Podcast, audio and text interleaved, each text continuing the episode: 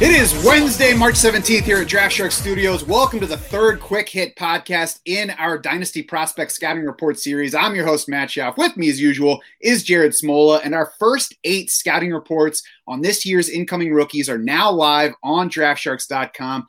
Every single one is a free read. We have many more on the way leading up to the NFL draft. Check them out. Get yourself familiar with the next class, even if just for redraft purposes. You don't have to play Dynasty for these guys to matter. Today, we're going to turn our focus to our first running back in the series this year. It's Oklahoma's Rhamondre Stevenson. He's not first because we rank him atop the class. He just happened to be the first guy in the schedule. I posted today's profile, Jared. So here's a quick summary. Uh, it might not even be all that quick because he's got kind of a complicated background to get through before we get to where he is now. Stevenson had a tremendous junior year in high school. It made him a player of the year in Las Vegas, but then he lost nearly all of his senior year to a broken foot. That helped lead him to be a zero star recruit in ESPN's recruiting rankings. His grades apparently suffered. It, it um, hurt his ability to qualify for college. He ultimately took a year off from football. After that, went to community college in California. Even there, he had to wait a year because there were just guys already ahead of him on the team that the coaches were committed to. Got to start as a sophomore, went over 2,000 yards rushing there. The coach loved him. You can read about that online. After that season, Stevenson was a four star recruit as a Juco transfer. He chose Oklahoma out of nine FBS offers. Then he opened his Sooners career in a, a, crowded backfield again. He was behind Kennedy Brooks, behind Trey Sermon to open that year. Plus, there was Jalen Hurts as the quarterback the year that he was a Heisman finalist. So that was absorbing more carries, just not that much work available. Trey Sermon had issues with coach Lincoln Riley. He ended up transferring to Ohio State after the 2019 season. Brooks opted out for 2020. So it opened the door for Stevenson to kind of take over the backfield, but he had another delay to his development there. Stevenson had a positive marijuana test at the end of 2019. And apparently, I didn't even know this until reading about Rhamondre Stevenson, but apparently, NCAA rules say that one positive marijuana test means you are suspended for half of your team's games for the season. It came at the end of 2019. So Stevenson missed their bowl game that season, and then he missed the first five games of the 2020 season just because of that one positive marijuana test. So he missed those games. He did come back. He was he worked on the scout team while he was out. So that's the kind of worker he is. Came back, still led the team in all rushing categories over the six games he did play, handled basically 50% of the rushing work after returning from that suspension, closed out his season with a huge rushing line against Florida in the Cotton Bowl, and was even fourth on the team with three receptions per game for the season.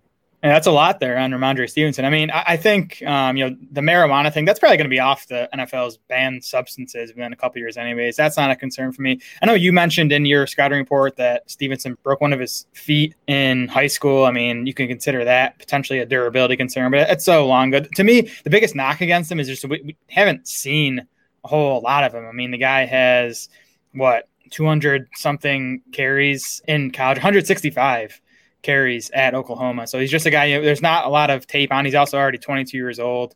Um, but I don't know. I think there's some stuff to get excited about, especially on his tape. He seems capable in the passing game. Like, he, you know, he's never going to be a Christian McCaffrey, but I think he can contribute a bit in the passing game at the next level. So definitely some stuff to get excited about, you know, for a lower end prospect.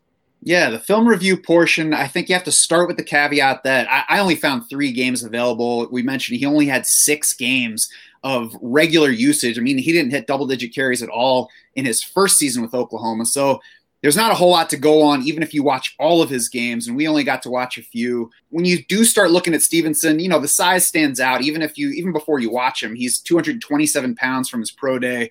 Uh, Oklahoma listed him at 246. Even he admitted he was never above 235, 236. So y- you think here's a bruiser, but that's not really what he is. There's certainly some strength to his running, but he's not that kind of bully at the point of attack where you watch him and you see these wow power plays where he's knocking tacklers backward. There's a good stiff arm. He's not afraid of contact, but uh, again, I don't I don't think he's a bully when he meets potential tacklers. What I did notice was nimble feet for a guy that's his size. He's patient in the backfield, reads blocks, follows those blocks, but also at least in what I saw, not so hesitant that it looks like a problem. We'll see if that's different in the pros. And again, it was just three games, so I, I can't make a full read on it. But to me, Stevenson looks like a runner that knows his limitations. He's trying to find the crease up the middle so that he can hit that. He's not trying to bounce outside because that's not his game, and that's where he could get caught and knocked backward. And even when he does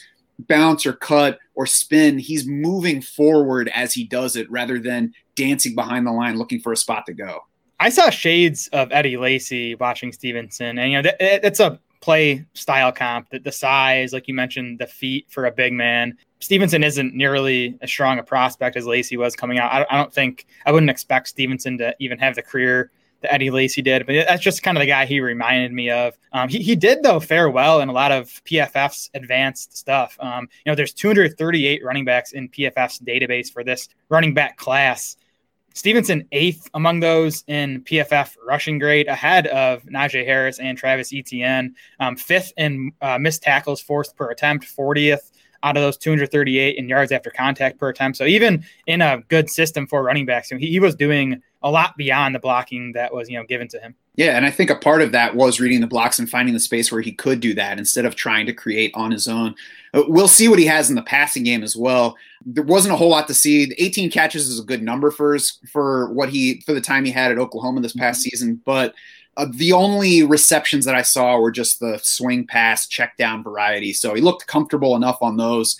You know, I think we'll have to see what his NFL team and coaches have to say about his potential in that area. I didn't see him split out wide other than the Florida game. Again, I only saw three games, so maybe he did in some other games. I did see him split out wide a couple times there, motioned out one time in that game. Only saw one target among those three opportunities. So again, just something that I haven't seen. Pass protection wise, he seemed to have a good level of experience in that, you know, plenty of reps in his time at Oklahoma with that. And he was willing. I didn't think he really stood out either way, good or bad, as a pass protector, but it's at least not going to be new to him when he gets to the pros, even though he really only spent half of the season as a feature type back for college. On the fantasy outlook, I think Rhamondre Stevenson is the kind of guy who's going to be more dependent on his landing spot for upside than some other running backs. You know, and it just kind of it goes along with the style of back that I think he is. The Pro Football Focus comp was Michael Bush. I think that's fair. I think a Michael Bush career would be a good outcome for Stevenson. I mean, anybody who had Darren McFadden back in his Raiders years knows and probably hates Michael Bush hmm. because he was stealing work from Darren McFadden throughout that span getting, you know, 120 plus carries a year, getting somewhere around 30 receptions a year, just kind of a pain to Darren McFadden. I think that would probably be an ideal setup for Stevenson is splitting a backfield, you know, near evenly with somebody who can complement his style. I also thought of D'Onta Foreman when I watched him. And I think for me, that speaks a little bit to your expectations for the running back. Because when I watched D'Onta Foreman for his scouting report, it was after he ran the faster than expected 40 and after he posted this terrific speed score at his size. And Rhamondre Stevenson is not quite as big as Foreman, but when I watched Foreman, I was like, I don't think he's as good as the numbers say.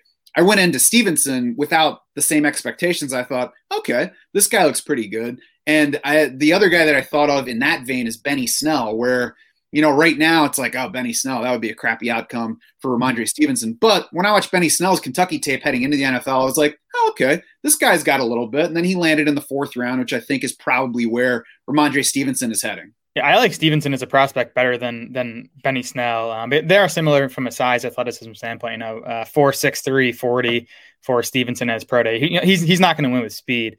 Um, I, I think he's I think he's a two down back at the next level. Like he, he you said comfortable in the passing game. I think that's a good word. You know, he, he, he can do it when he's on the field. I think, you know, he, he's probably not going to be on the field in obvious passing situations for his NFL team, but he could lead an NFL team in carries for a few years. He, you know, should be an NFL team's primary, you know, goal line back, or at least can be, I think, with his size and power.